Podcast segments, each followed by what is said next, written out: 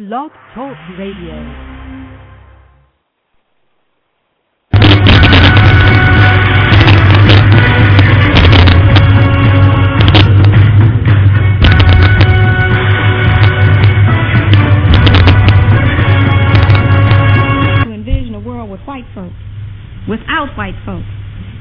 Able to raise the question, what is it that we're going to do independent of white people? It is very, very hard for us to envision a world without white people. But we cannot create our own agenda until and unless we can define an agenda that can envision a world in which they don't exist. Now we have to wake up and come back to the reality of them. But certainly when we talk about a future, we have to talk about a future from our point of view and our historical understanding of reality. Anisogoma, Salbona, Madro, Abargani, Nangadef, Ndamanash, Ndamana, Yimhotep, Hetepu, Peace, War, Pan African Greetings family. You've entered Africa's Reascension, and this is Kamal Makasi Tahuti. We shall start off as usual with an apae or libation, which deliberately calls upon the energies of our African gods, our African spirit forces, and the forces of those yet born to guide and bless this endeavor. I go, I go, I go. Inyame, Inyame wa, Odumakuma, Treaty upon, Olarun, Mawu Lisa, Amen Ra, Beje Ensa. Asasiya Ensa. Abasun Ensa. Abasun Po Ensa. Nana Surgibi Ensa. Nana Esiketua Ensa. Nana Dada Kofi Ensa. Nana Tigray, Nana Tigray, Nana Tigray Ensa. Nana Sinkofa Ensa. Nana Kumi Ensa. Kweku Free Ensa. Akonade Abena Ensa. Asubonten Ensa. Bocherewa Ensa. Chaminsa Ensa. Shango Ensa. Oya Ensa. Oshun Ensa. Chehuti Ensa. Asar Ensa. Sekmet Nsamanfu Ensa. Nsamanfu Abasur Fao Ensa. Abasun Abasur Fao Ensa. Yeshremo Yansa. Yeshremo Ahoden. Yeshremo Nchera. Yeshremo Sikapa. Yeshremo Nkwaso. Yeshremo Nkwaso Abasur Fao. Yea Nkwaso.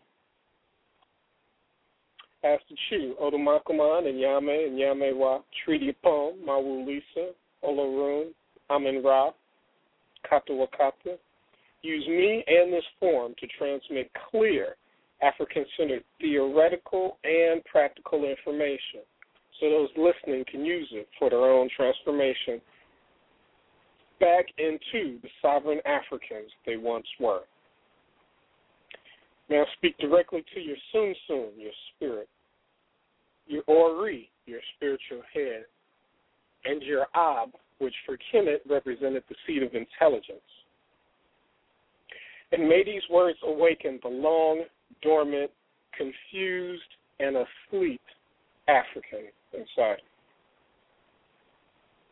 Medasi Pa, Medasi Bio, Mo Piaf, Monne Casa, Medasi Nanano, Yo Medasi Nanano.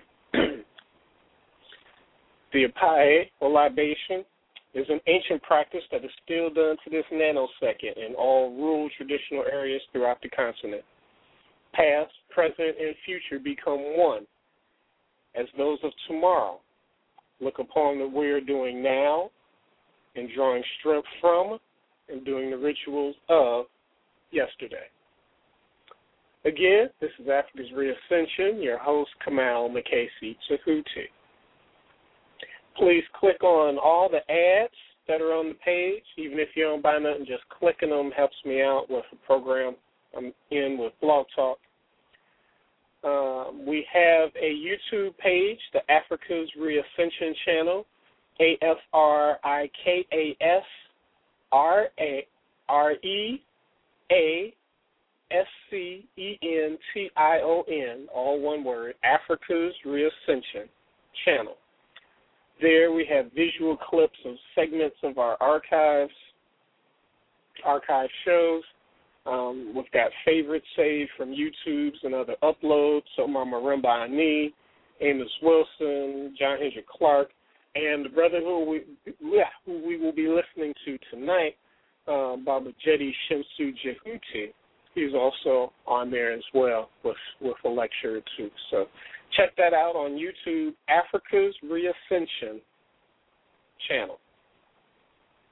If you'd like a copy of my book, How to Make a Negro Christian, please go to negrochristian.webs.com. N E G R O C H R I S T I A N dot W E B S dot com. If you go there, you buy my book at sixteen ninety five plus shipping and handling. You get to pick another book that's listed there for free. So you get two books for the price of one. So you buy my book, you get another book for free. So again, negrochristian.webs.com. Other good blog talk shows that are out there Pan Africanism or Perish by Taj Malik. He's on Thursday nights at 10 o'clock. Excellent, excellent show. You should definitely check that out. African Holistic Healing by Ambassador Ausar, Mr. Holipsism. That's on every 9th and 19th of the month at 9 p.m. Those two brothers have some magnificent common sense African centered information.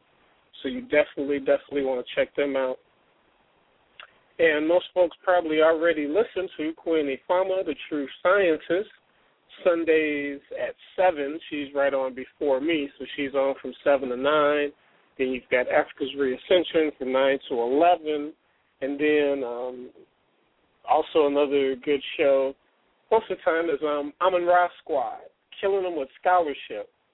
That's um, our brother Ankh and three other good folks, the Amun Ra Squad. They're on from um, 11 to 1 on Sundays right after this show. And so you can type in Amun Ra Squad or God Killer into the blog talk search, and this show will pop right up. Um, we've got some events to talk about um, coming up right around the corner in two weeks. July 26th through the 31st, um, the Association of Black Psychologists will be having their 43rd annual convention, um, Bridging for the Future through Collaboration and Community Building. They have their whole itinerary and everything up online right now, so uh, for more information about that, abpsi.org, O-R-G, abpsi.org.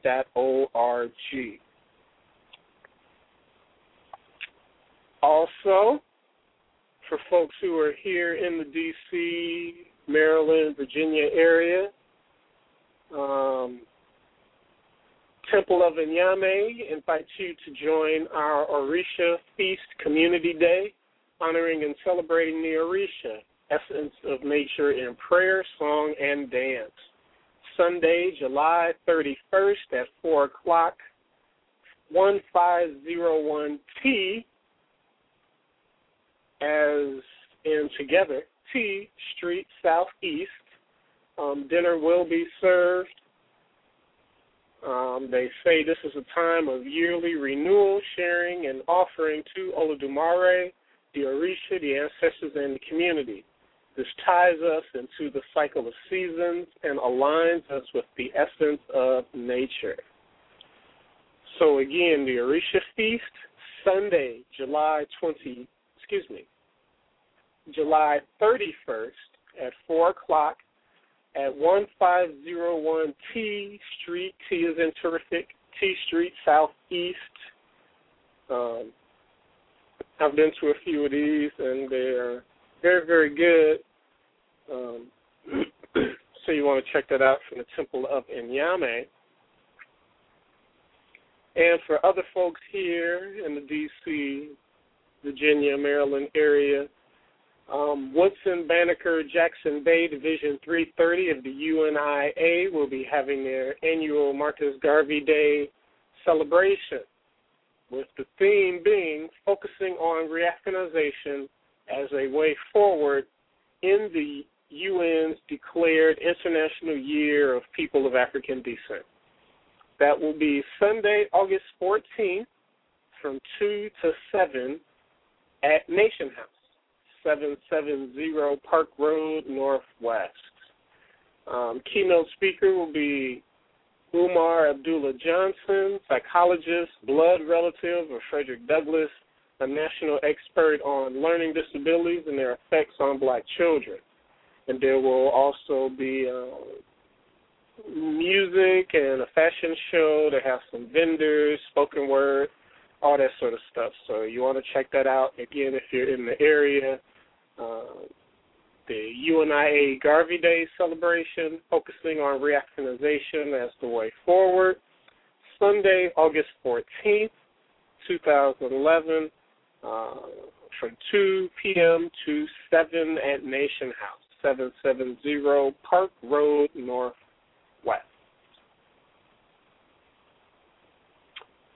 All right.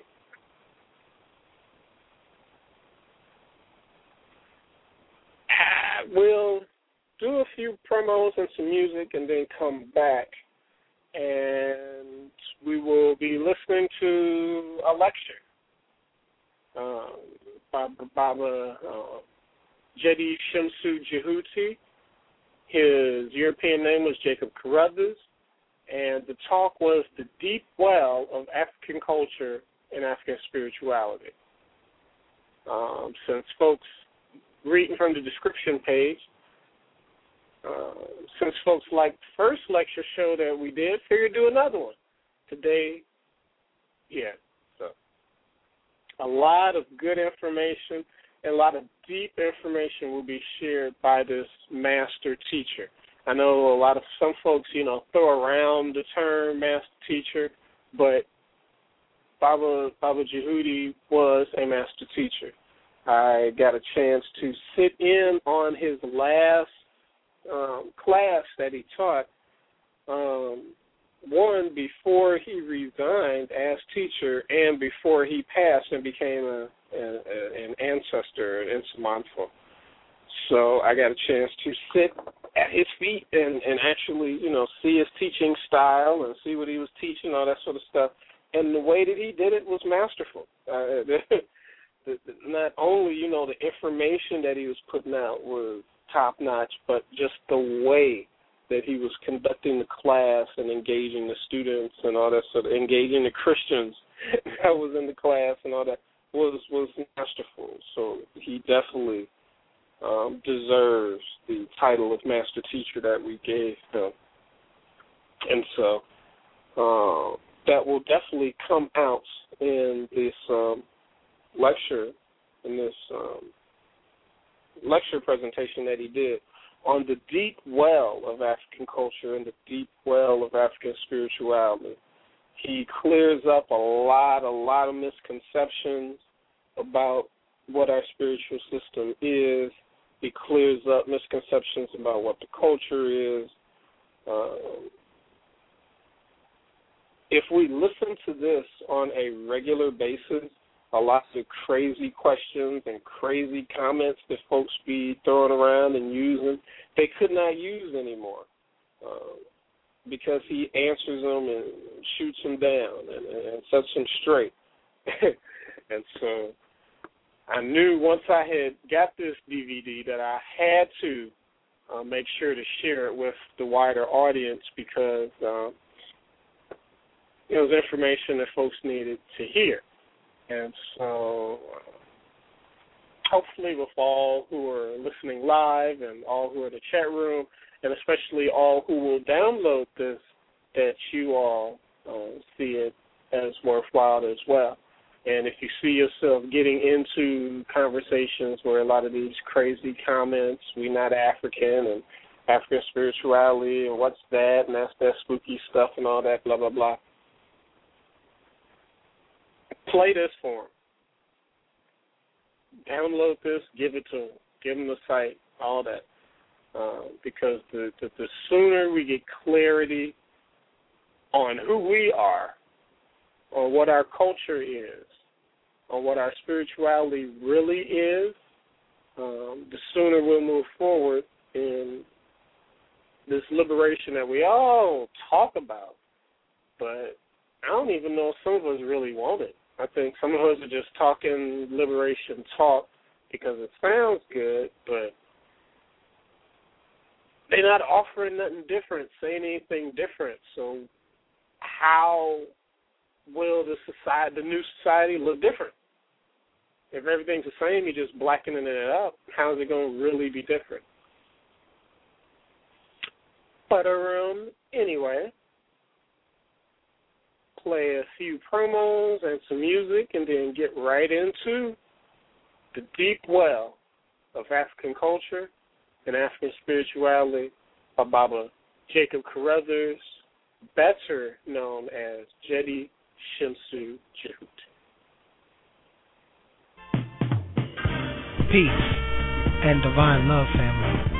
Do you want to critically analyze African culture from an intellectual, honest, and practical perspective? Are you tired of all the distractions, self righteousness, yelling and arguing with no plan or solution? Do you want to build on the facts and deal with the subject or issue at hand? Well, come and listen to our nation's ambassador, Ausar, make knowledge born every 9th and 19th of each month at 9 p.m. That's every 9th and 19th of each month at 9 p.m. on the show everyone is talking about, African Holistic Healing, at blogtalkradio.com forward slash Ambassador Ausar. That's blogtalkradio.com forward slash Ambassador Ausar, spelled A U S A R. Or call in live to build or ask questions at 347 850 8653. That's 347 850 8653. Peace.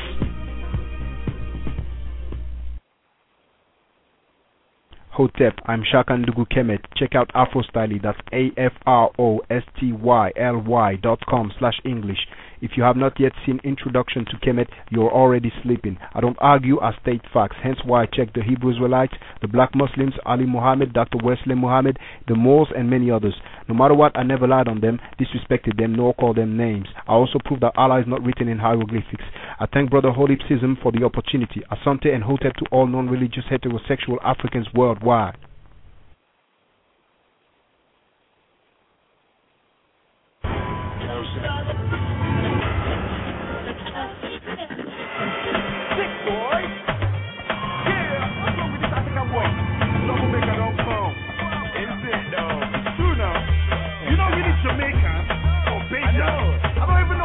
People call themselves African American. It's either you're one or the other. I know, I'm, I'm, I'm from London. Stop for me. You're not English. Well, even if you're from Dominican Republic, somebody brought you there.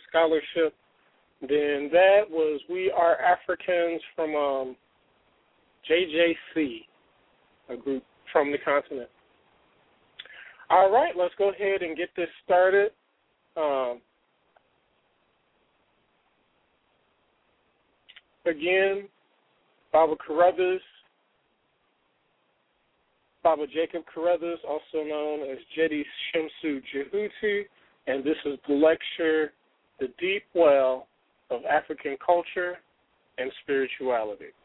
Enjoy. of the essence of African spirituality.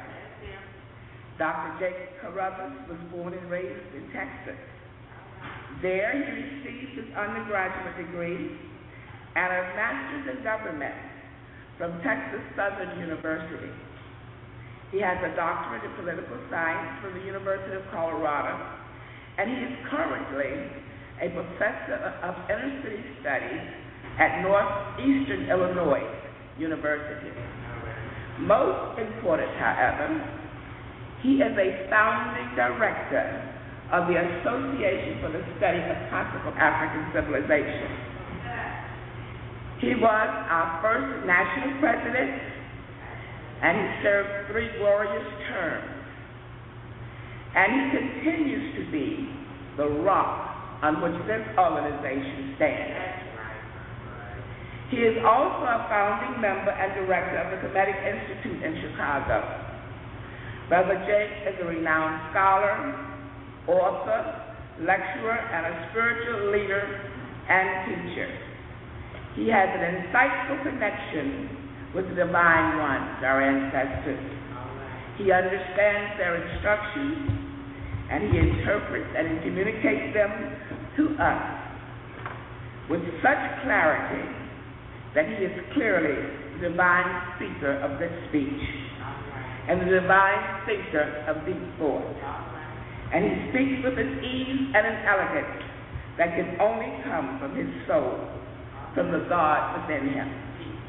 He is author of many articles, essays, and several well-known books. One, The Irritated Genie, which is essays on the Haitian Revolution. He is author of Mdw Ntr, a book of divine speech. It is the histor- historiographical reflection of African deep thought from the time of Pharaoh to the present. Dr. Clarke stated that Professor Carruthers has helped us sharpen our tools for the intellectual battles of the present and the future. And, of course, his latest work of genius, Intellectual Warfare, which Asa Hilliard stated demonstrates the kind of thinking that is required of Africans in order to be free. He is an humble man, one who always asks not much be said, so we'll simply say, please stand and welcome our beloved brother, Jake from Chicago.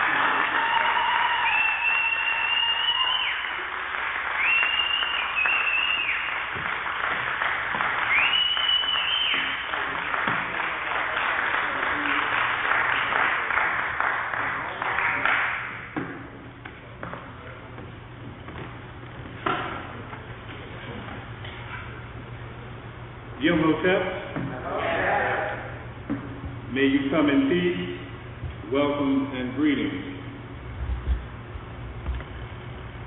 If anybody here was born before February the 15th, 1930, would you give me permission to speak?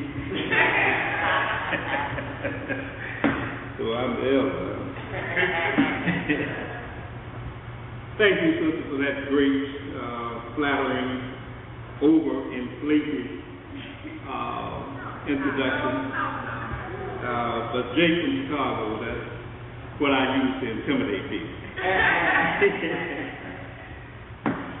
but thank you so much for inviting me here. It's always a humbling experience to be invited into one of the great families in our movement. I always get so much inspiration by the effort uh, and the commitment that I experience when I come into the eastern region. And uh, I can see that you have kept that spirit going uh, by this great conference that you have arranged here. Uh, so thank you for inviting me and let me commend you on the work you're doing. And uh, the program so far has been very inspiring and very insightful uh, to me. Uh, and it's good to see you again.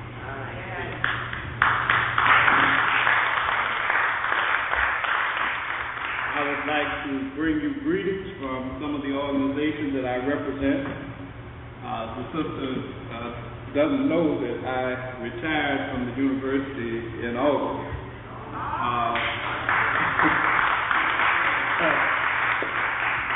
but I'm still connected with the center in many, many ways, and so I consider myself a representative of the family of the for Inner City Studies, where I worked for more than three decades.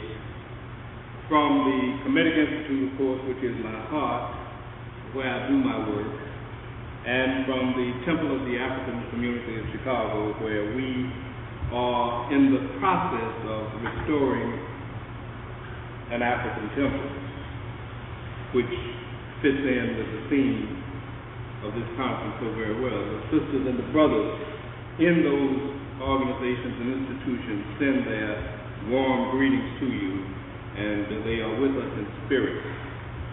We are having the regional conference of the Midwest region in Chicago uh, on the first weekend in November, and we uh, invite everybody to attend because, in addition to a very good program, as I have looked over the shoulders of the organizing committee, we are also bringing the members of the planning uh, committee of the African World History Project together to finish our organization for the production of the second volume, which we hope to get out uh, next year. Uh,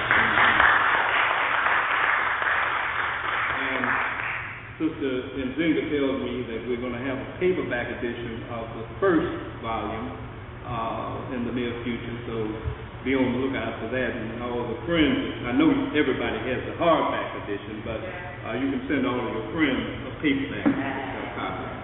So please get involved in that.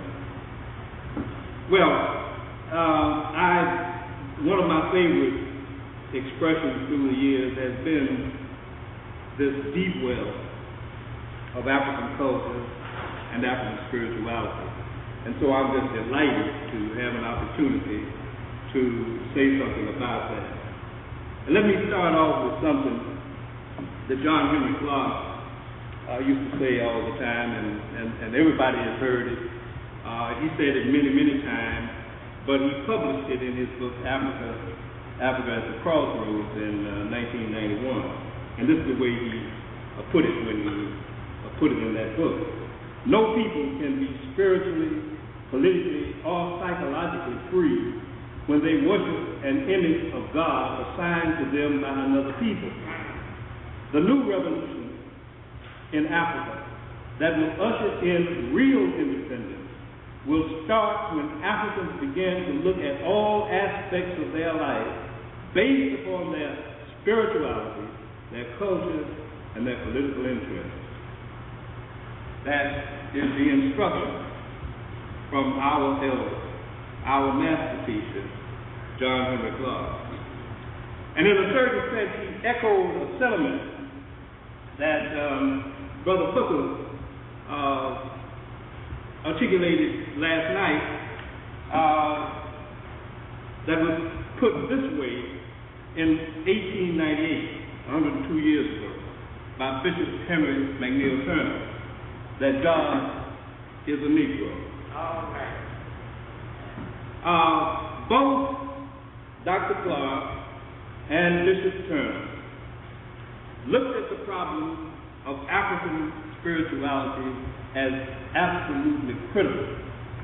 That we must approach African spirituality as a part of the liberation movement. If spirituality is not involved in the liberation movement, then it's no good. And if we're going to be liberated, we must liberate our spirituality. And that's what they had in mind. And so uh, we look at all of our great teachers, all of our great leaders, Dr. Ben Jochannan, uh, in exposing the origins of the major Western religions, had the same objective to get us ready spiritually to revolutionize this world. What led these great Africans to radically question the religious traditions they've been raised in? What uh, led them to search for an African or black God? And then, on the other hand, what led hundreds of Africans during the time I grew up to abandon spirituality altogether? to embrace atheistic Marxism and ultimately to lead some of our very distinguished thinkers, like Professor John G. Jackson, to embrace atheism. What's going on? Uh, and then what has caused so many of us to attempt to return to our traditions in search of spiritual enrichment.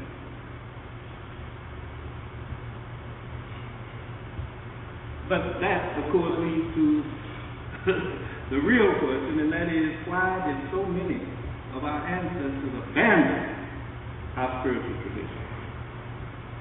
And then finally, how can we restore African spirituality to provide a foundation for the present day world? to provide a foundation for our revolution.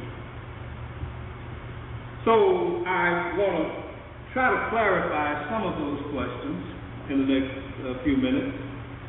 I would like to first of all do something that I don't ordinarily do, and that is share with you a brief autobiographical sketch uh, of my spiritual tenuity. I call it tenuity that is my journey uh, to spirituality, or through spirituality. Uh, the reason I call it tenuity is because of Sinuhe, who left home, went to a foreign country, stayed there for years and years, but finally found his way back home. And that is something that we ought to sort of think about in terms of each of our individual journeys through life. After I do that, I'd like to briefly revisit uh, the history of African spirituality, looking at some of the highlights and some of the lowlights or the low points. Uh, and then I'd like to take a survey, a very brief survey of the deep well of African spirituality and make a few closing remarks. So if you will bear with me, let me begin.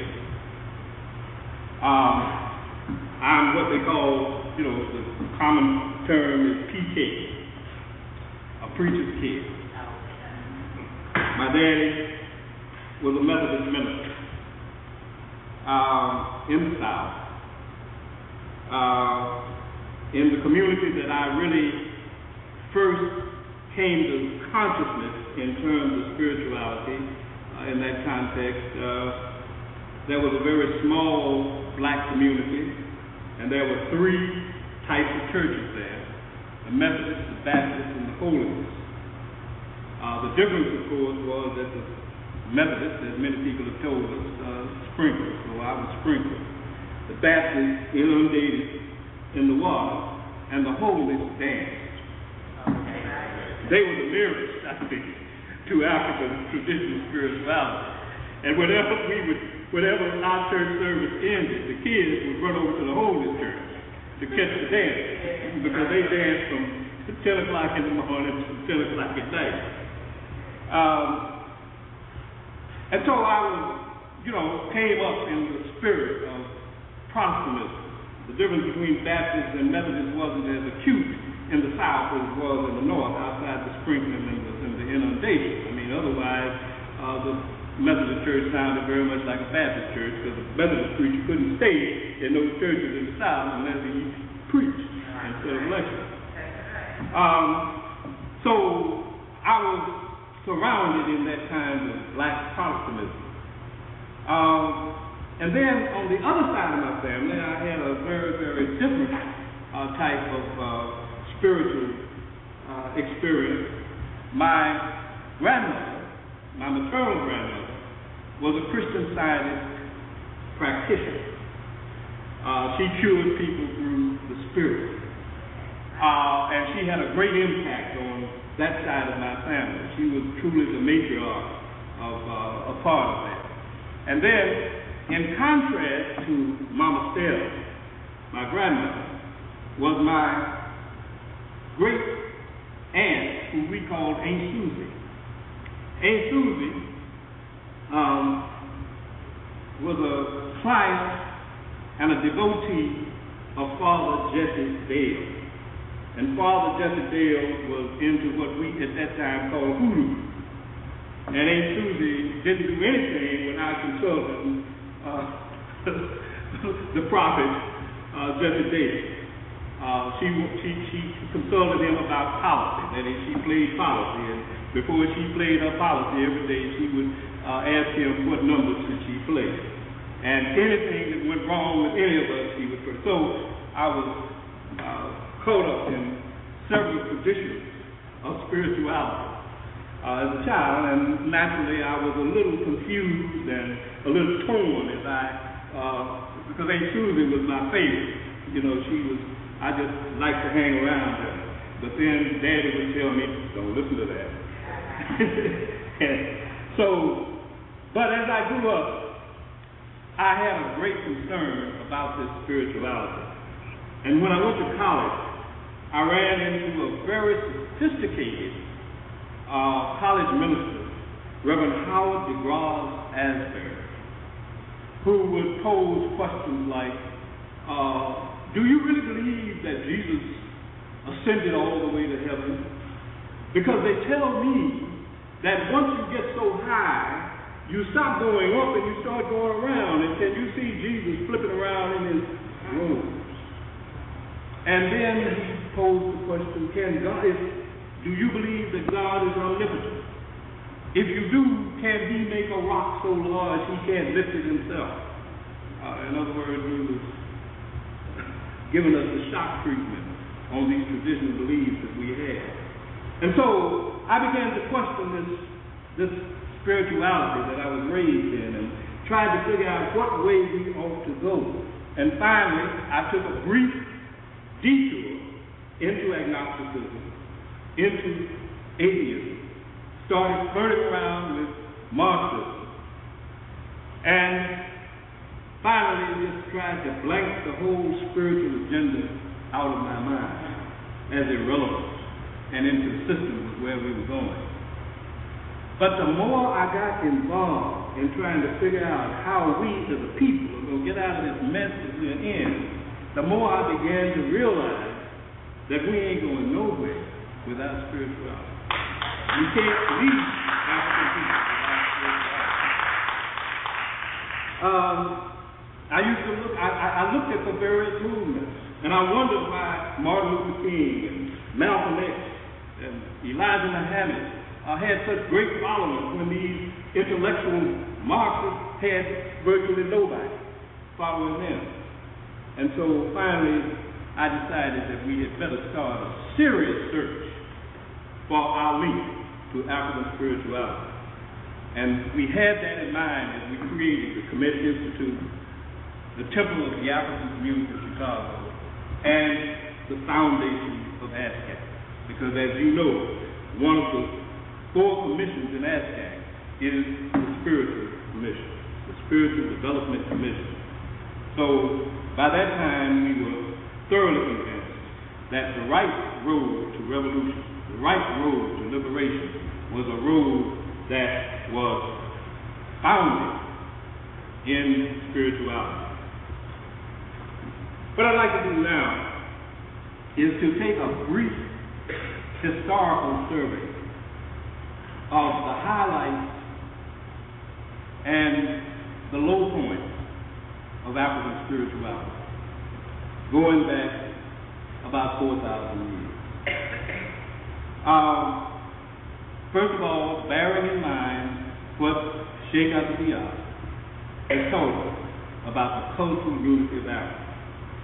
Beneath and underpinning whatever variety you see in terms of spirituality and in terms of our spiritual uh, journey over the last 4,000 years, that is a profound cultural and spiritual unity. Um, we have sort of manicured Diop's idea to emphasize the spiritual unity and to emphasize the historical unity. But the one thing that we must point out and must be certain that we emphasize is that there is time and space continuity in our uh, spiritual journeys. Um, if you look at the fact that the tyranny that has descended on African humanity and that has been so prevalent during the last 500 years has not been able to erase traditional African spirituality. That uh, on the continent, you still have what Hampate Ba calls the living tradition that is steeped in the uh, African spirituality.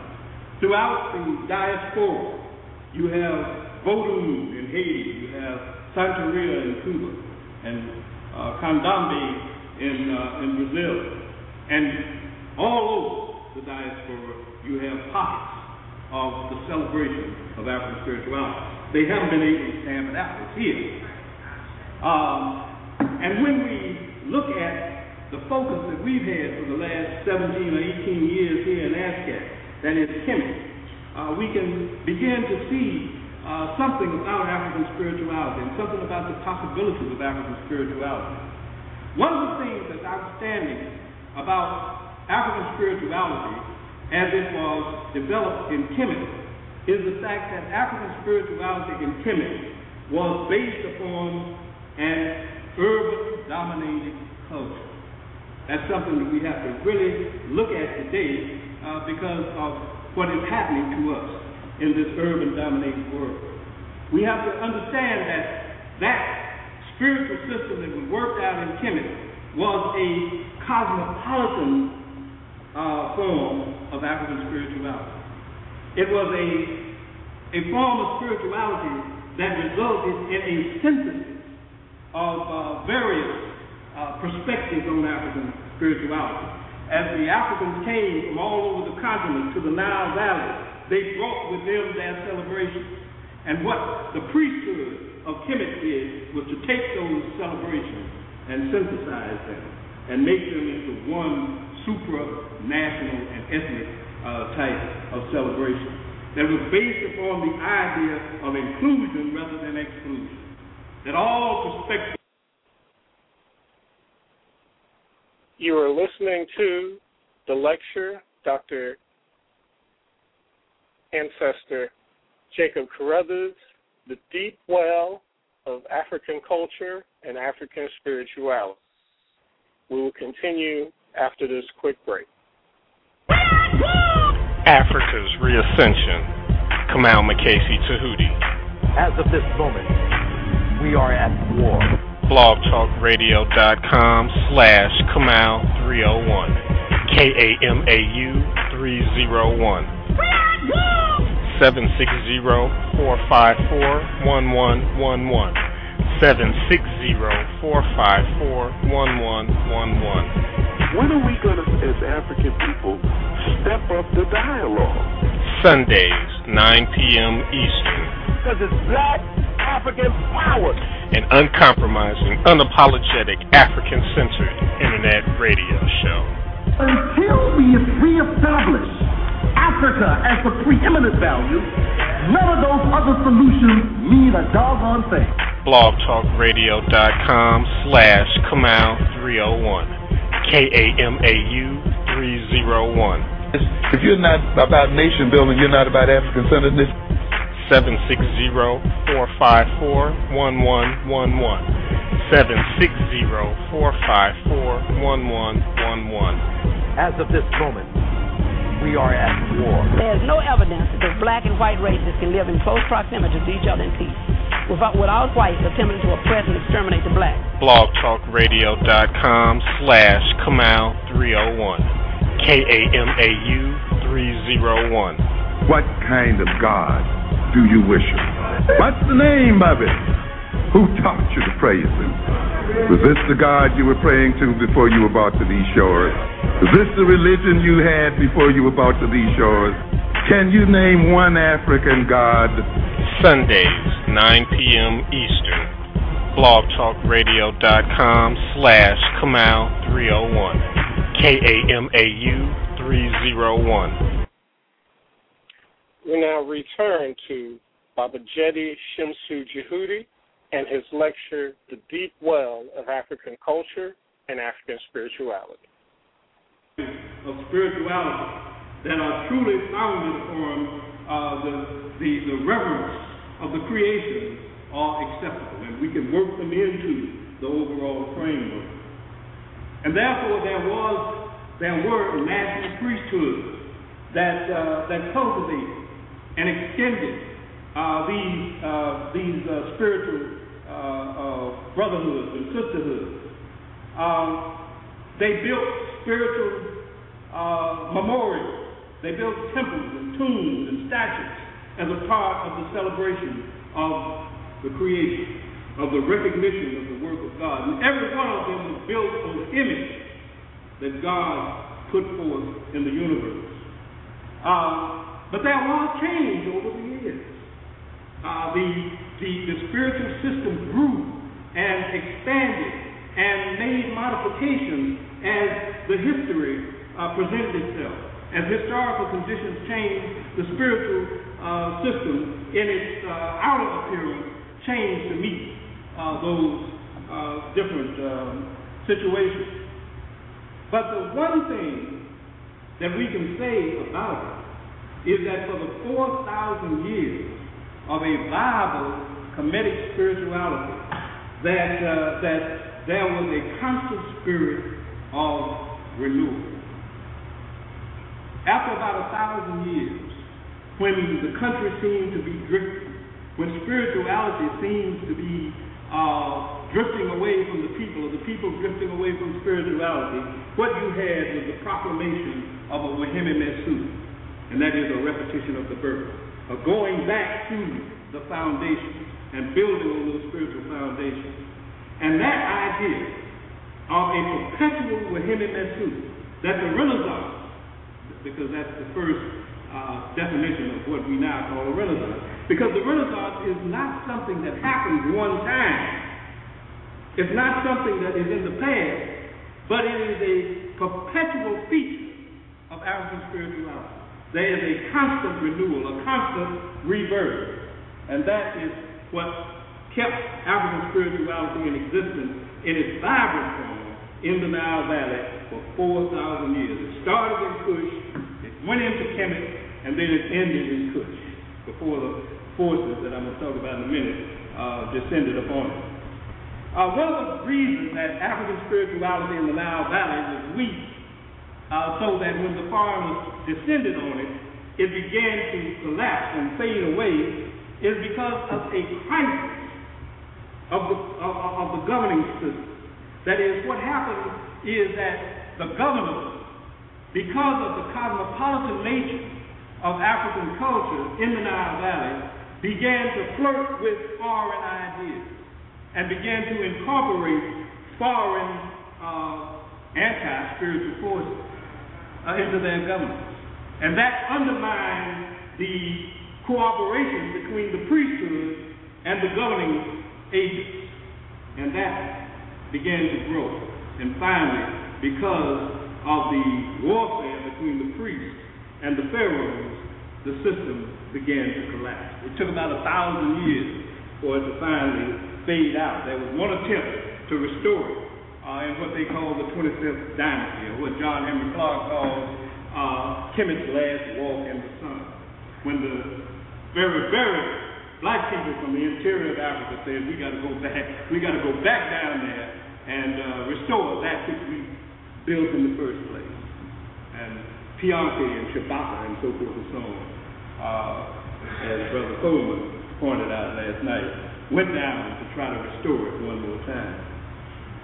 Uh, and even though it finally failed in a substantial sense, we must recognize that that form of spiritual uh, culture fed much of the world. That the Jews came into the Nile Valley time after time and drank from the deep well of African spirituality and took it out into their part of the world to try to revive what they were doing. And the Greeks, and on and on, they went into that deep well. When the Christians came in, they went into that deep well and took something out to try to revive what they were doing. And that leads us to what I call the first and the second comings. The first and the second comings are these revealed religions, are these proselytizing religions, are these intolerant religions that brought atrocity and warfare against African spirituality. And I don't mean to upset anybody who is practicing Christianity or practicing Islam, but I just want to point out some things about our historical association with those imports from the, from the uh, Western Asia.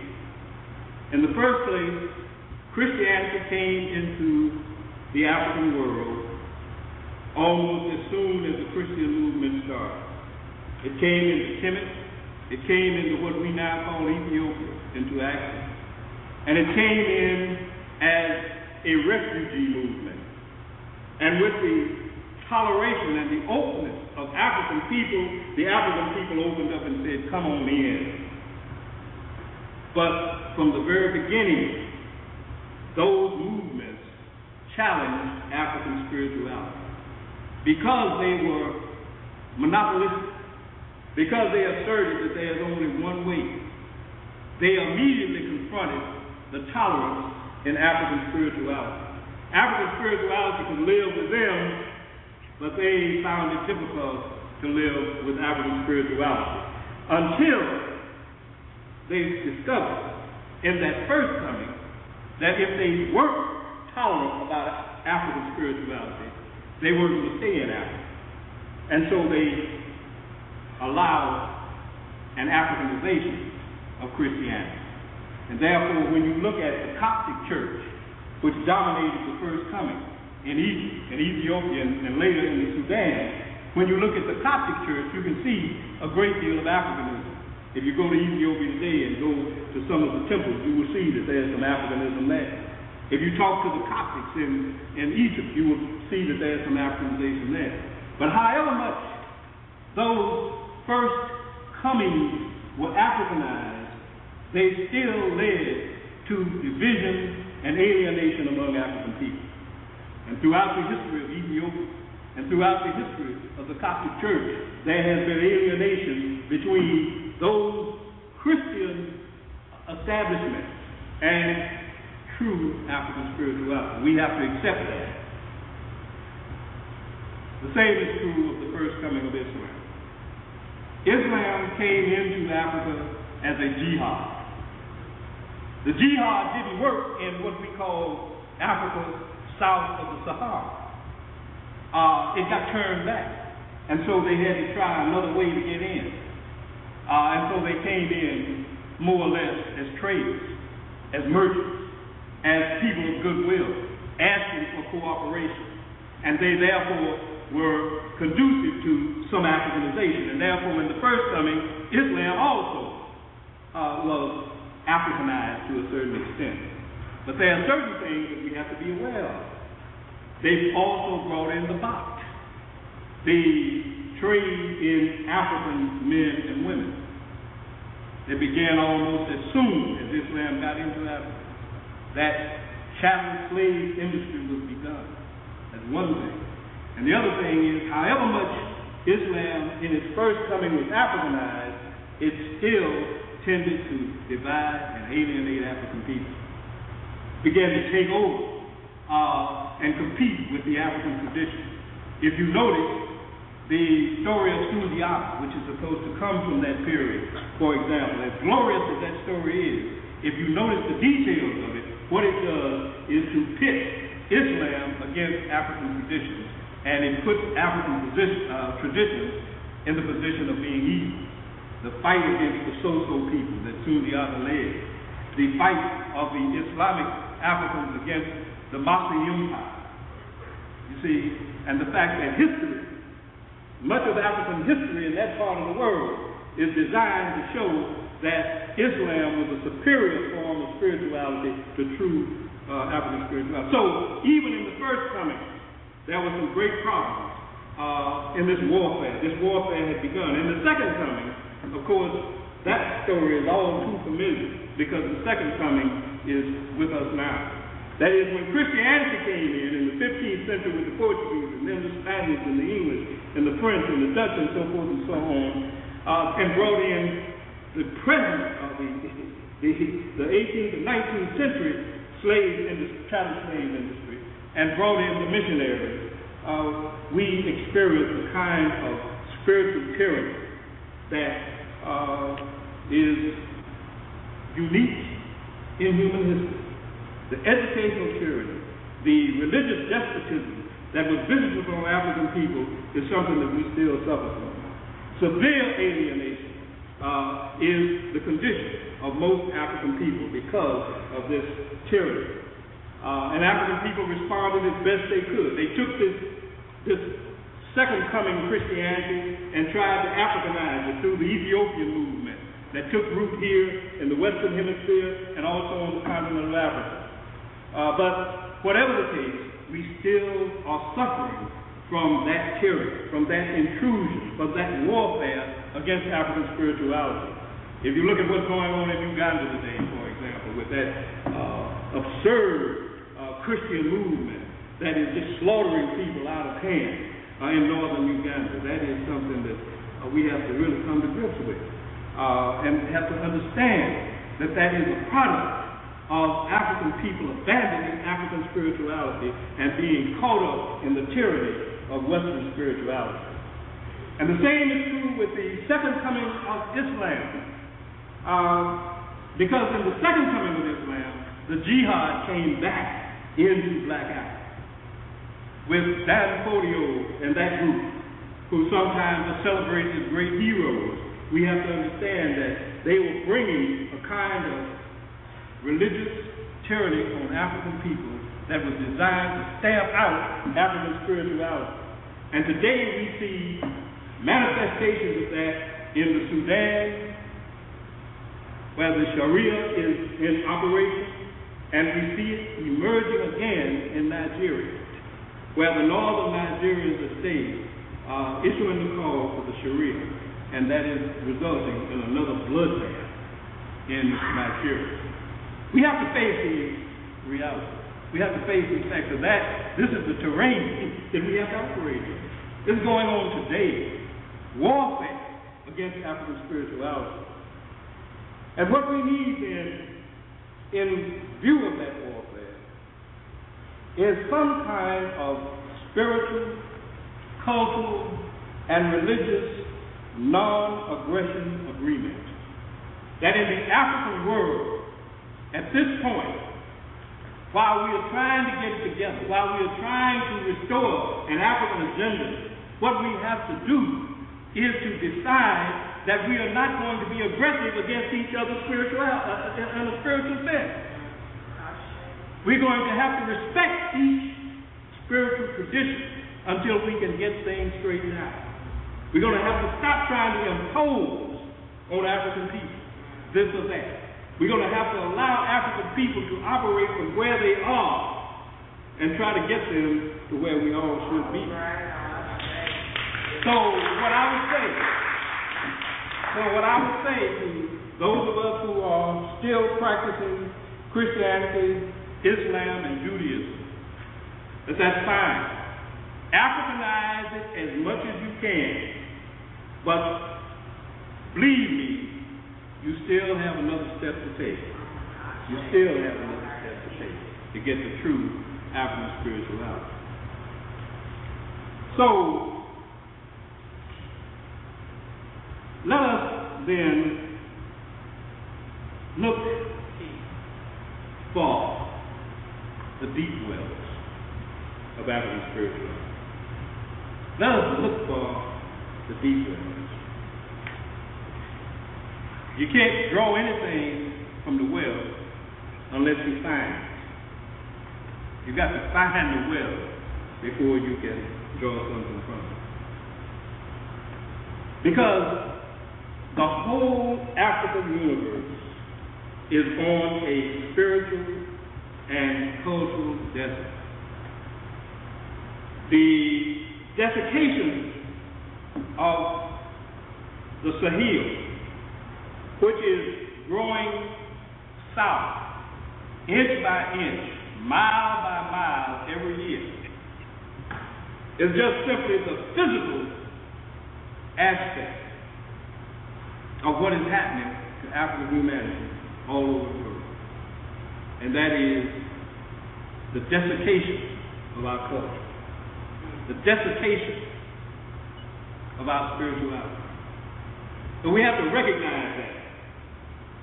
And in this desert, there are a few oases. And there are thousands of mirages.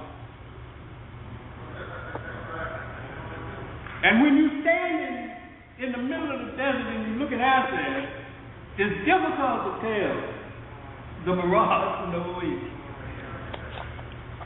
And most of us have been moving toward mirage. Because that's what our leaders are equipped to do, is to lead us to the mirage. Because our leaders have been telling us for 300 years that if you become a Catholic, if you become a Methodist, if you become a Presbyterian, if you become a Congregationalist, if you become a Baptist, it's going to be all right. And so we run to those mirages. we drench ourselves in that sand and began to realize there's no water there at all. There's nothing but more sand. And then they tell us, well, you haven't been devout enough. And if you look out there, you see that if you can get there, then it's going to be all right. And so you run out there and you find the same thing. If you get a PhD, get educated, start using deodorants, start dressing more civil, start talking more proper. In other words, our leaders are parroting what their masters are telling them about how to get out of this mess. If you stop dancing, if you stop drumming, if you stop shaking when you experience spirituality, then uh, you will reach your destination. And so the mirage has us captivated. The tyranny of the mirage. The problem with the few oases that are out there is, the first place, they are hard to discover. It's hard to separate them from the fraudulent oases because there are a lot of brothers and sisters out there who are crooks, who got something that looks like an oasis, but it's just as detrimental as uh, the other kind of mirage. It's really a mirage. Those true oases that are out there are scattered and separated. The few communities that hang on to African spirituality and that continue, continue to cultivate are isolated. It's difficult to find. They don't have the proper resources in order to truly uh, establish themselves in an intergenerational sense. And so we have a lot of difficulty in this desert with many mirages and a few oases. And so we have to look around into our our library, into our uh, heritage, into our historical journey to see whether there are some models out there that we can start looking at. And I would suggest three models that will give us something. They are not the only ones, there are many more, but three models.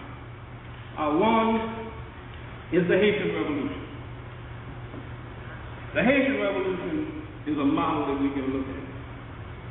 Starting with Bookman's prayer, that I'm going to come back to toward the end of my talk. Bookman's prayer, which really told us that we have to come back home. In order to begin a revolution, you have to come back home. That's the beginning, that is the foundation. You have to come back home. Because we have fought many, many times. You know, we have established many campaigns. We have done a lot of sweat, a lot of crime, and a lot of bleeding. Over the centuries, we have fought this and that and the other. But when you think about it, almost every time we were fighting the wrong war, giving up our lives in the wrong war, the Civil War. It looked like a good war for us to get involved in, but when it was over, you know, World War One, a lot of my daddy tells me that a lot of young men and women were very enthusiastic about that. If we get involved in this war, it's gonna be better. But they came back to strain through. So we fought many, many wars and many battles. It's not a matter of courage. It's not a matter of energy. We put in the energy and all that kind of stuff. But uh, somehow or another, we've been fighting the wrong war all the time. And so the Haitian Revolution then comes to us as a as a a deep well that we can get something out of. Because it started with the proclamation that we must return to the African spirituality. And throughout that revolution, the place of Vodou was promised. The Vodou of the of the forest of Haiti, the Vodou of the so-called Maroons, the free and independent community, constantly fed and kept alive that spirit of freedom that finally resulted in the first revolution against slavery in the history of humanity, and the most important and significant military event in the history of the modern world. Although nobody knows that because the European intellectuals have decided to hide the significance of that event from us. And then when Dessalines finally pushed the French and the English and the Spaniards off the island and proclaimed independence, he inserted in the Constitution many things that we could go through, but one thing well, in this context is very important, and that is freedom of religion. Now, it sounds as though freedom of religion is nothing but a repetition of what the French and the Americans had done. But what Dessalines meant by freedom of religion is to take away the stigma for vodou. What he wanted to make certain was that the Haitian people were not. You are listening to The Deep Well of African Culture and Spirituality, a lecture given by Baba Jedi Shemsu Jhehuti, otherwise known as Dr. Jacob Carruthers, here on Africa's Reascension. We will continue after this quick break. I want you to try and tell us everything that happened. Anything you can remember. Anything you can remember. I just want to tell the truth. The truth. The truth. There's your truth, my truth, and the truth. People say one thing and do another. We call them hypocrites. This is Queen Ifama, the truth teller. And that's what I look for. I look for the truth. Join me on Sundays on Blog Talk Radio at 6 p.m. That's Blog Talk Radio at www.blogtalkradio.com forward slash queen hyphen Ifama. I look forward to seeing you 6 p.m. on Sundays. Come join me. Let's get down to the butt naked truth. Hotep, everybody. I just want to tell the truth. The truth. The truth. Welcome back. We are listening to Baba Jedi Shemsu Jhehuti, otherwise known as Dr. Jacob Carruthers. He's an ancestor now, speaking on the deep well of African culture and African spirituality. Here's part three. Prevented from continuing to practice vodou. That's why they say, even 200 years later, that even though 90% of the Haitians are Catholic, 100% practice vodou. Uh, and even though the Haitian Revolution finally was uh, sort of truncated because of the um, the playing around of various leaders, uh, nonetheless, that is a powerful model for us to look at. The revolution was so tied to African spirituality that that explains the miracle. How did these 500,000 African people with nothing but grapes and holes. how did they beat Napoleon's best army? Napoleon had the most efficient army in the world at that time, and they defeated his army. How did they do it? African spirituality. That. The second model, of course, we've already talked about, and that's Kemet. Um, that the, the the thing that kept Going for 4,000, the, the Nile Valley civilization going for 5,000, 4,000 years, is the ability of African spirituality to knit African peoples together.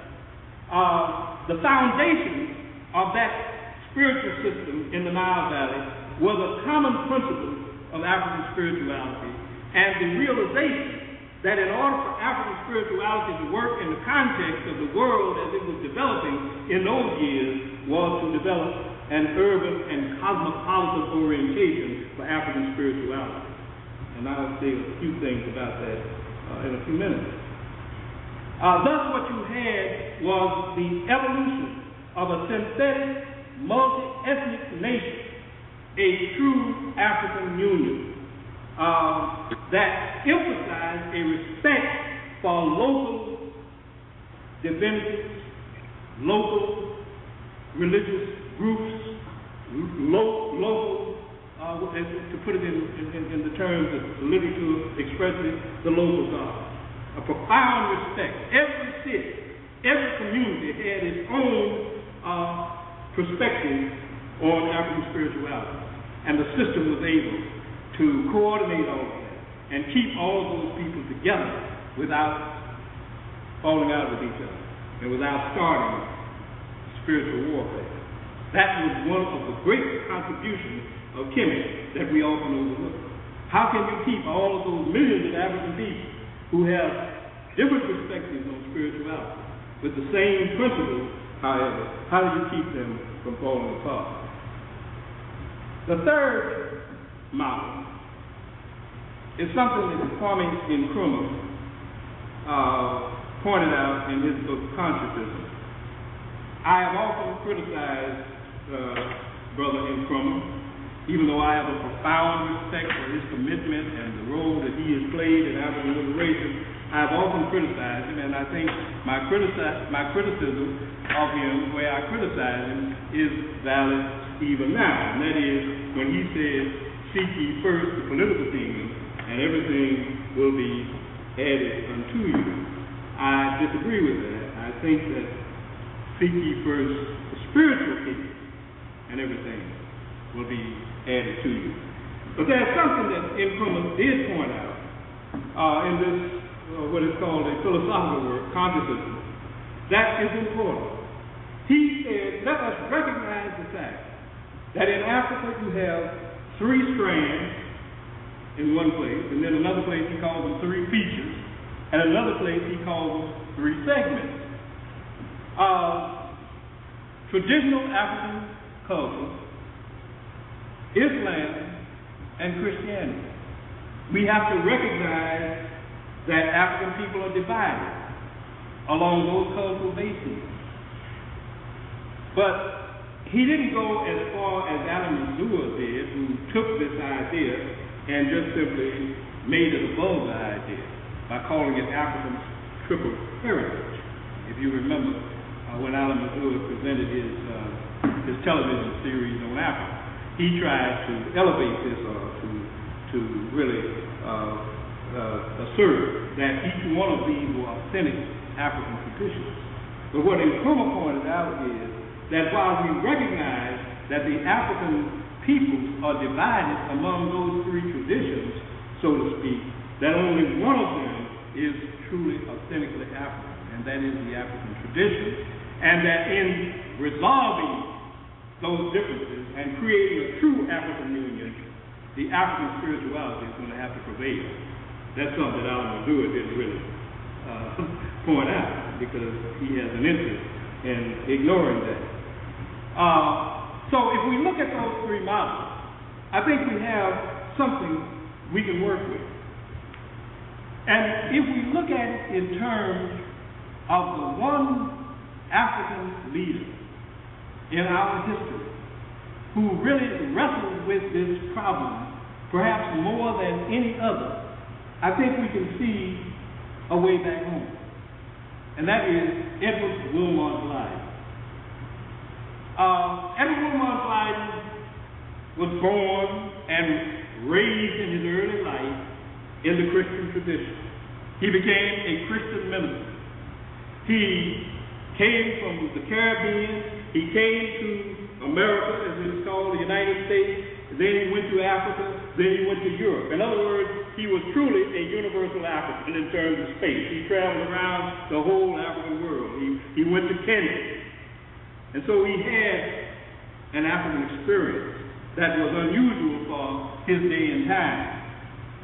But in terms of his spirituality, he started out as a Christian minister filled with missionary zeal. When he first went to Liberia, his idea was to go over there and uh, and convert those heathens to Christianity. And as he began his mission, he suddenly realized that Christianity wasn't the solution, it was the problem.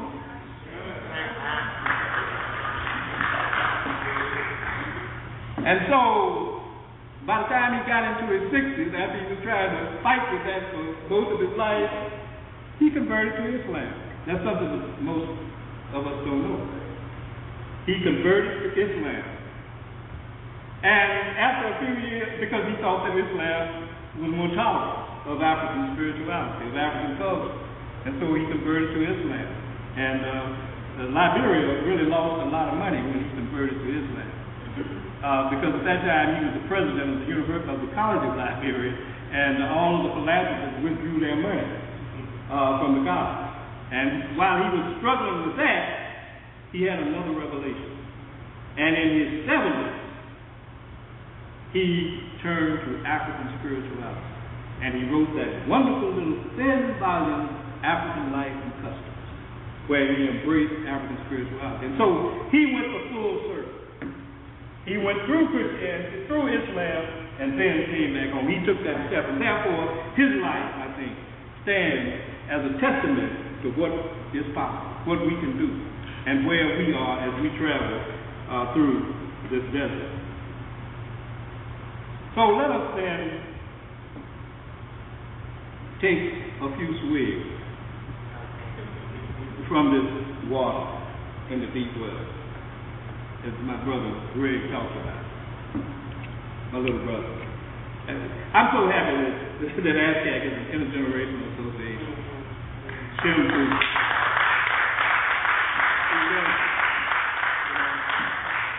Um, and that's what it ought to be, because so many of our movements have died when the charismatic founders died. Uh, some of that due to the ego that often accompanies leadership. Many of us, you know, get to be president or something, or chairman or something, and uh, we sort of take that a little too seriously. And we think the same can't run unless we the chairman or the president. Or, uh, but uh, you know, you, you gotta we gotta start looking at that a little bit more. I, the way I found out about it was long before I got to be a so-called leader of anything but a party group. but back in my party days, uh, we used to meet at the Savoy every uh, day. We could. I didn't think the Savoy could run unless I was there.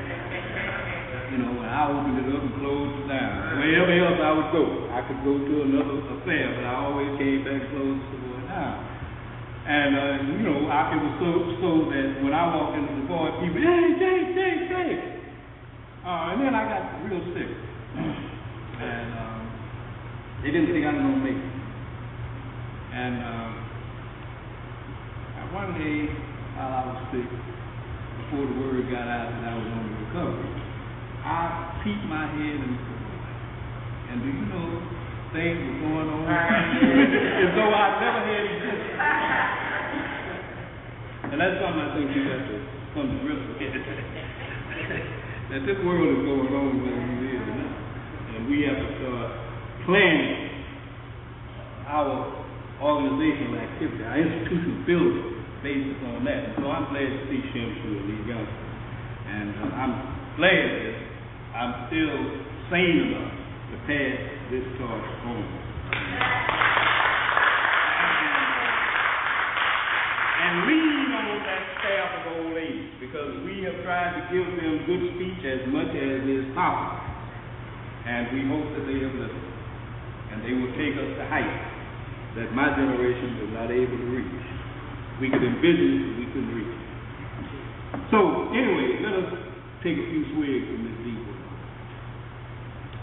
Um, as I said, the Wehem Mesu is extremely important.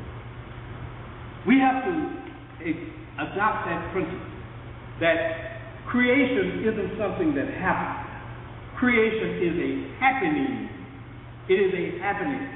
It's here and now. It's not something that we did once or that the Lord did once and it's never going to be done again. It is a happening. It is a part of the African uh, worldview.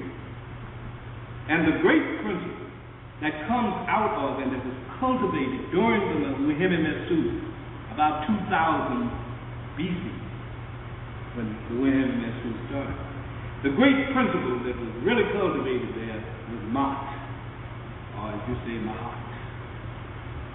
Ma'at is the principle that is the creative force of the universe, with all of the dynamic and energetic components of reality.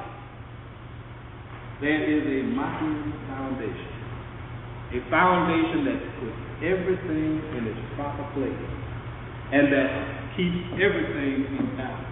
That is Ma'at. That is the model of human existence. Ma'at. Everything. Not even the Creator is conceptualized as being free from Ma'at. In one text, uh, we are told that the Creator must imbibe his daughter Ma'at, and he must be surrounded by his daughter Ma'at. In other words, he has to ingest it. It has to be inside him, and it must be around him. Ma'at is really the guiding principle of the universe. Another principle of African spirituality is unicity. The unity of everything in the universe. Sister Latrella in her uh, invocation this morning uh, talked about the worms, talked about the birds, and talked about the plants. Everything is a member of the family of existence. Everything is divine. There is no alienation between the Creator and the creation. Everything in the creation is divine. That is a principle of African spirituality that must be submitted to. Everything.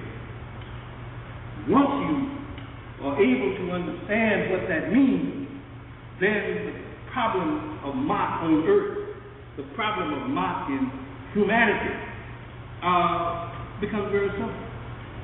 That you do not violate anything in the universe.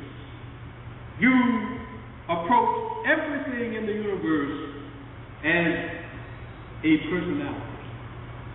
You approach the bug as a personality. You approach the tree as a personality. You approach the wind as a personality. Just think if the world practiced that, there would be no smog.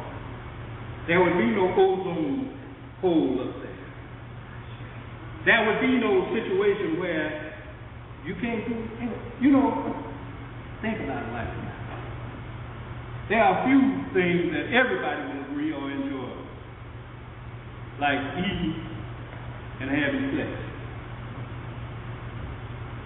Universal from the standpoint of just a bottom line, so to speak. And now you can't do either one of those things without fearing that you're going to die. They are both essential to life, but you can't do either one of them without fearing. And so what we have to do is to understand the familyhood, the ujamaa, that is in the universe. That is Africa. We have to get back to that. We also have to understand that eternity, even though it is opaque in terms of our ability to comprehend it, uh, you know, for example, every time you think about eternity, the only way you can attempt to define it, define it, unless you have some exceptional insight that I don't have, uh, you have to define it in terms of its outcome, and that's time. Because when you think of eternity, you think without time. But even though it's difficult to conceptualize, it's difficult to conceive in terms of how it operates, we have to realize that this is eternal, that this universe is eternal, and that nothing was either created, nothing in, in, in the normal sense of creation, and nothing is destroyed. That everything continues forever and ever and ever. Everything always has been, is now, and always will be. And that it is truly universal, everywhere. One of the formulas in the uh, in the in the iconography of Kemet, where the uh, deceased person is receiving the breath of life and receiving the gift of God. Uh, one of them is Mireille Jet, which most people translate out as like the sun forever. But if you, and I don't want to get too technical here, but if you look at the word jet, uh, you can inter- interpret it not only as forever, but also as everywhere, like the sun everywhere. The sun is everywhere you know, in our universe, and so we have to look at it like that. It is, and the other principle that we have to emphasize within that unicity is the idea of immanence. That everybody and everything is divine. It is at hand. You don't have to go through the eye of a needle.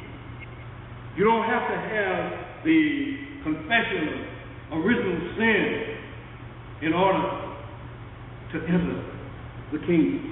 It's at hand. It's right here. All you have to do is cultivate what the Creator has placed. Some of the selected features are that keep us grounded. The idea of Amun. Amun, the hidden one. That keeps us grounded. When we realize, I don't care how spiritual you are, how much you've studied, how devoted you seem to be, how much a master of the ritual you are, that you don't know everything. And you ain't gonna know everything. That there is a profound mystery to existence. That there are a lot of things you can know. The things you can know will lead you to the good life. But what you have to understand is that nobody will ever completely solve all of the mysteries of the universe. However arrogant science may become, we have to accept that. Accept the humility that is involved in that. And we also have to recognize that existence is a gift. We have to accept existence as a gift. We have to accept the, the, the, the proclamation that you find in the iconography in Kemet that I, the Creator, I have given all life, all power, and all help. Accept that. The Creator has given that. The special gift that the Creator has given is Mdw Ntr, that is the divine speech. That is the thing that makes human beings unique, is the divine speech of the, the what some people call the Word of God. And we express that through the cultivation of Mdw Nfr. Mdw Nfr means good speech. That you are on the track to obeying God when you are consciously pursuing good speech, because speech is the mode of human interaction. Speech, you can you can you can make human beings do things a lot of ways, but the human way is through speech. When you can speak with such authority that the person spoken to will censure, that is, will listen, that is, will obey because it's right, then you you are ready. You on the path of the way of life, as the committee put it. And the Creator has given us some special equipment to do our human project. That we have a project. When you come into this world, when you are born, when you come from your mother's womb, you are an officer. You are an officer. That is your appointment to office. And you have to treat that life, what you call life. That period between the time you come out of the womb and the time you pop into the ground. You have to treat that as an office, a space and an opportunity for you to perform a service. That's what that's what the human the human project is, is to perform a service because the Creator is performing a service by giving us life, power, and health. And we must follow that model and uh, and uh, get ourselves together. So we have some special equipment. We have a kit that is a body. We have a bar that is a personality. And we must make certain that our personality is not phony. You know, like you say, so and so is phony. In other words, their personality, the personality that they put forth, is different from who they really are. And you know that. You know, you know that. You know who's phony and who ain't phony. So you have to make certain that your body is consistent with you. Uh, and then, of course, you have the eternal life force that is given to you as you come into this life. That's called the cosmos. Uh, and then you have the Eve, the heart, which is the center of judgment, the center of knowledge, your Eve. That part of you uh, that is really responsible. And so you have that equipment, and you, in addition. You've been listening to The Deep Well of African Culture and African Spirituality by Dr. Jacob Carruthers an ancestor now. His real name was uh, Jedi Shemsu Jhehuti. Um, no break this time. Time is getting quick. Let's go ahead and jump right into the last segment. You also have some other special equipment, um, even though it may be a little submerged. You have your SIA, which is exceptional perception. That is when you cultivate what is in you as the divine essence of you, when you cultivate you can see clearly. You can see things that you couldn't ordinarily see. You have clarity. You can understand things that seem to dumbfound most people. You also have food, and that is articulation, the ability to express your thoughts with clarity so that everybody can understand you and understand that what you are saying is correct and therefore you don't have any problem with obedience. And you also have Heka, what some people call it magic, but it's just extraordinary power to accomplish what the mind and the tongue command. When you have a clear mind, a clear tongue, you can do things, you can move mountains, you can do things that, that, that you didn't think were possible. You can accomplish things. When there's clarity in aspect, we can do things that the day before we decided seemed impossible. We produced the first volume of the African World History Project. People said, you can't do that. We produced a hard fact that everybody that's been in contact with it says, ooh, this is this. You know, we did this because we have clarity, because we have Sia, and Heka. That's the equipment that the Creator has given us to do this. The uh, one of the things that you find in the book of the Voice is Truth um, this statement by the Creator. I did four good deeds at the gate of the horizon. That is, at the beginning of what you call time, I did four good deeds. I made the four winds that everybody might breathe thereof. That is one deed. I made the great inundation, the great flood, that the poor might have rights like the great. That is one deed. I made everybody like their fellows. I did not command that they do evil. It was in their hearts through which they violated what I said. That was one of the deeds. I made their heart to cease from forgetting the West, and that is the land of eternity, in order that divine offerings might be given to the God of the locality. And that is one of the deeds. In other words, we have a gift from the Creator.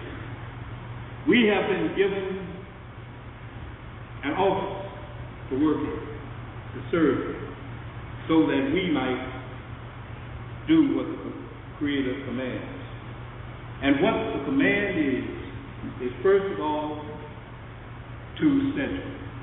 That is to listen, to obey, to understand the gift of God, and to understand the command of God. And that command, in brief formula, is Jed Mat Ilmat. judge is speak, and is is do. That is not sufficient to talk about it. I mean, that's what we're doing now. Is talking about it. But you got to do it. That if you talk about it and you haven't done it, then you are not speaking good. Excuse my grammar. You're not speaking good because it doesn't represent my. It doesn't represent the truth. You know, I don't care how articulately you express something. If it doesn't represent what you did, it's a lie. And so you have to obey that command. And then you have to imitate. Imitate what the creation presents you with. That's the memorial that you see in the Nile Valley. When we go to the Nile Valley and we go from from Memphis to Gaza to uh, to Giza to uh, Luxor and to Abu Simbel, when we go there, what we see is the human celebration of the creation. The pyramids, the obelisks, the tombs, the temples, the iconography, all of those, and the writing, all of those are attempts to repeat what the Creator has done as much as is humanly possible. Um, therefore, we are commanded to give life and power and health. Obey the good laws. And that means obeying the good laws. What are the good laws? Uh, you, you, you, you, you say, well, you know, when, you, when, you, when you're spiritual, you're supposed to be in another realm. But this kind of spirituality, while it does not uh, prevent you from entering another realm, it does not depreciate your association with that higher realm. It commands you to do stuff right here on earth. And that's what is important to us, is to get to work down here on earth. This is where our big job is, right here on earth. It means that you have to help people. You have to give life. You have to give food to those who are hungry, clothes, and transportation to those who don't have it. You have to give a, a lift, an uplift, a, help, a helping hand to somebody who's stumbled and fallen. And more importantly, you have to teach and educate. Those who are ignorant, those fools, you have to educate them. You have to get their attention. You have to open their eyes. Those who are blind, you have to open their eyes. Uh, you have to show them what the world is really like. And then finally, you have to give them speech. You have to enable those who are speech impaired, in the, in the general of speech impairment, those who cannot articulate uh, this connection with the divine, you have to teach them good speech so that they can begin to walk on the right way. We have to demonstrate piety. Piety. That profound, pious attitude toward divinity. Toward the divinity that is in everything. We have to begin to do that. And that doesn't mean that you have to walk around holier than thou. It just means that you have to respect everybody and everything. Uh, you have to participate in the in the continuity of the intergenerational transmission of culture and spirituality. You have to understand that this is just a moment where we are now. That you may make it to 90 years old, but it's just a flash. It's just a flash. That you are connected from the beginning of what we call time to the end of time, and that you are vital link in that. And that any flaw in that link is a blemish on the, on the human project. And so you must understand that what you have to do is to respect the ancestral tradition.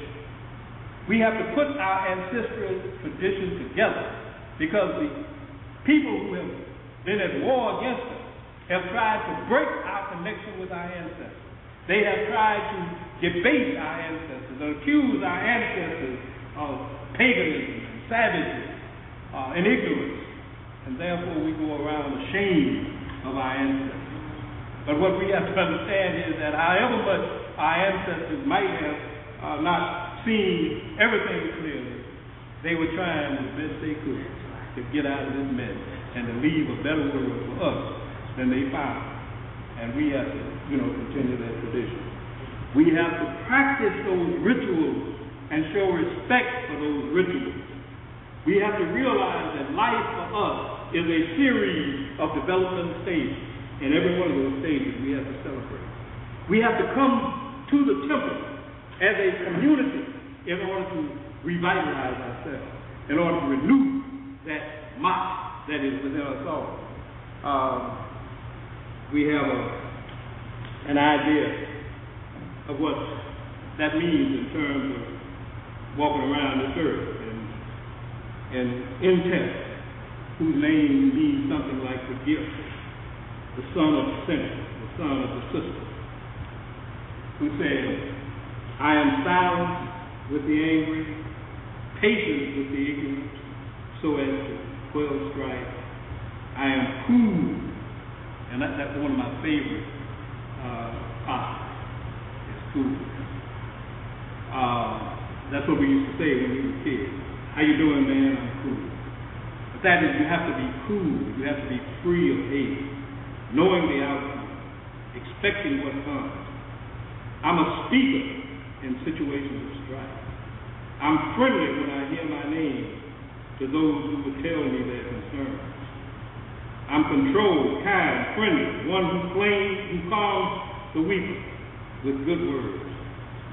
I'm bright-faced, open-handed, an owner of food who does not cover my face. I'm a friend to the poor, one well-disposed to the have-not. I'm one who feeds the hungry and needy, who is open-handed to those without.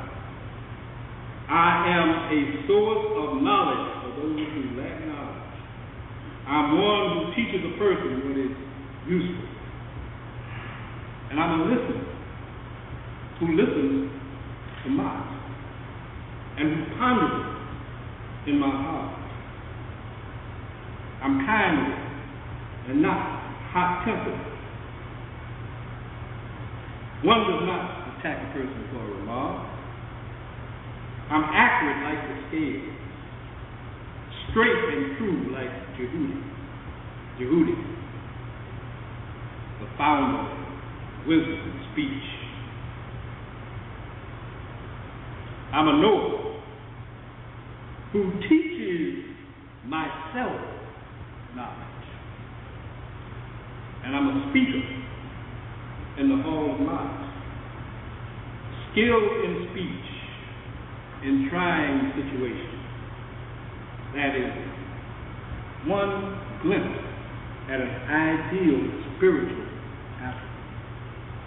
That's the way we have to start thinking about ourselves as an office holder, someone who is appointed on this earth to serve. And we have to define what that means. But what it does mean is giving life and power and help as much as is within our power. So let me wind down here with a little advice. Um, one of the things that, uh, you know, there are a lot of, in this kind of outbreak of movement towards African spirituality. Sometimes we get a little carried away, and we, uh, we, we, we, we sort of, in my opinion, get things out of balance a little bit. Let us not think of African spirituality as a romance between you and the Almighty. Think about it. That is, that nobody else is talking to God but me. And me and God are tight. And God tells speaks to me every morning to tell you what you ought to be doing. We got to get out of that. We got to get out of that. The divine is open to everybody. It is open to everybody. And we are all traveling in that direction in our own time and place. And we have to respect it. We can teach, we can suggest, and we can urge. But let us not believe that we are having a romance, a little individual uh, head to head with God. And let us also remember this that while there's a place for secrets, and you don't blab out everything uh, that is on your mind, like um, when I first got to Chicago, and the young pastors used to make public announcements every day about what they were going to do. And I would say, hey, brother, don't tell the man what you're going to do. We're going to be on Madison and State at 4 p.m. with our revolutionary proposal. And they weren't able to gather at Madison State. The man was there. You know what I mean? Kept. There is a place for the secret. But our major job at this point and under these conditions and in this mess we are in is clarification and not mystification. What we need to do is to clarify spirituality for African people rather than mystify. To make it to make it known that it's available to everybody. Every African has this spiritual route available. All you have to do is commit yourself to, to start looking at your life as an altar, to start looking at the gift of God and the command of God. That is life, power, and health. I said the occult has its place, but it must not promote tyranny, exclusiveness, uh, and the idea of superiority and the idea that we are doing it better than you are. What we say in the Temple of the African Community of Chicago is that we are attempting to restore an authentic form of African spirituality. We don't have all the answers. And we respect the way other African people approach the restoration of African spirituality. And we appreciate it because it's going to take all of us going in those various, uh, along those various paths, as long as we keep the objective uh, in view. So, what we have to do is to realize that symbolically we are building the temple. We are rebuilding the temple. Our temples have been desecrated. Our monuments have been reduced to ruins. Our ancestors have been denigrated. Our heritage has been ridiculed. Our people have been oppressed and suppressed. And what we have to do is to change all this. We have to restore that which is in ruin. We have to rebuild those temples that have been destroyed. We have to restore African spirituality. As I said, we have to stop just simply talking about it. We must link those oases that are scattered out throughout humanity, throughout African humanity. We have to link those oases up together, coordinate what they are doing, and reestablish African spirituality. Because the forces we are up against are organized and unified in a significant sense, even though they have their little family fights. You know, but look at the power of the Catholic Church, the Roman Church. Look at the power of the Greek Church. Look at the power of Islam. Look at the power even of Buddhism.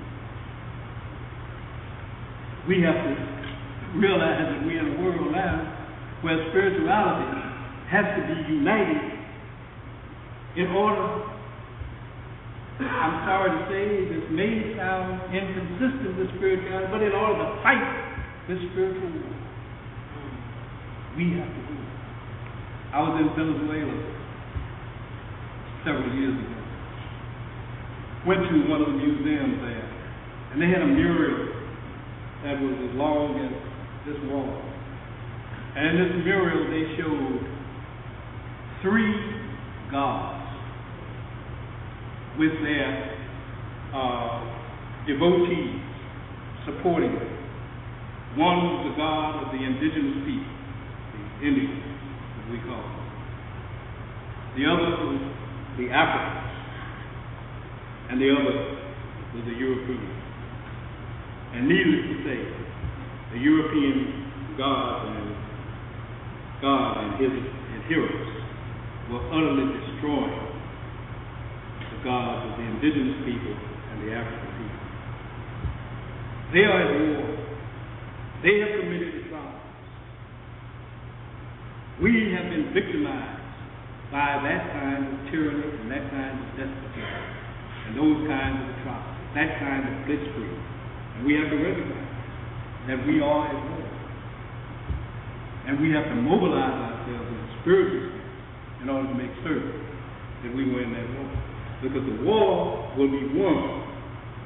This war will be won in the heart of African people when we can proclaim that African people are together on this spiritual corner. When we no longer see African so-called Christians fighting other Africans. When we no longer see African Muslims fighting other Africans. When we see Africans united on the spiritual plane, then we know that we are on the road. But we have to rebuild the temple. We have to not only practice rituals in small groups, we have to not only have conferences like this where we talk about it, but we got to do it. We have to establish the temple. We have to have regular renewal of our spirit, regular coming together of our spirit. Uh, that, I think, is the reality that we have to confront. And therefore, let me wind it down by reminding you of something that I think I said the first time I spoke to an ASCAC group in New York about the Sanusi, about Sinuhe, who left home as a young man because he was afraid of the problem of putting it back together. Things kind of falling apart in Kemet. And he was afraid that it was going to overwhelm him. And so he went to a foreign country and found it attractive in his young life. He thought he was intrigued by this exotic foreign culture. He fell into it and he became a, a naturalized citizen and he married and had a family and participated in the war, became a, officer in their army and all that kind of stuff. And then one day he found out that he wasn't home. One of the great foreigners reminded him of that in a very painful way. And even though he won the little struggle, um, after he had won it, he wrote to the Pharaoh and asked the Pharaoh could he come back home. And the Pharaoh says, uh, I don't know why you left in the first place, but whatever the case, come back to Kemet. Come back to the black community. See the cradle city as the place where you came into existence. And kiss the ground at the great gate and mingle with your brothers and sisters.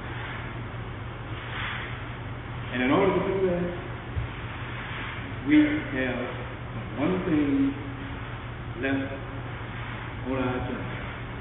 And that is uh, Boukman Dutty said on August the 14th, 1791, when he organized the Haitian Revolution on the basis of African spirituality. Throw away the image of the white man's God who has so often brought down our tears and listen to liberty which speaks in all our hearts.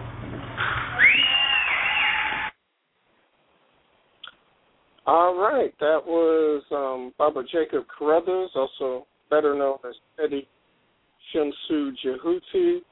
Um, and the lecture was The Deep Well of African Culture and African Spirituality. Now, we've got about a minute left. If no one raises their hand, then we won't do any overtime. We'll just go ahead and end it after the closing. Um, and we do reserve the right to go- come back and revisit this um, talk at a future time and dig into it and have um, more discussions about it. Um, I don't see any hands raised, so we'll go ahead and play the closing and um, come back next week.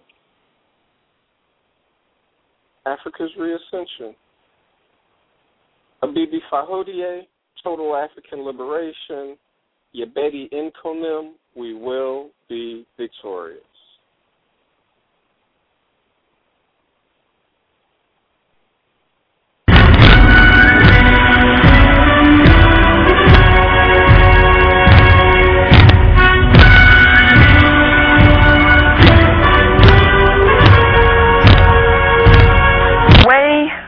System of European control works is that you have to accept a concept of reality which makes them superior. If you deny that, their thing will not work, and they will lose their control.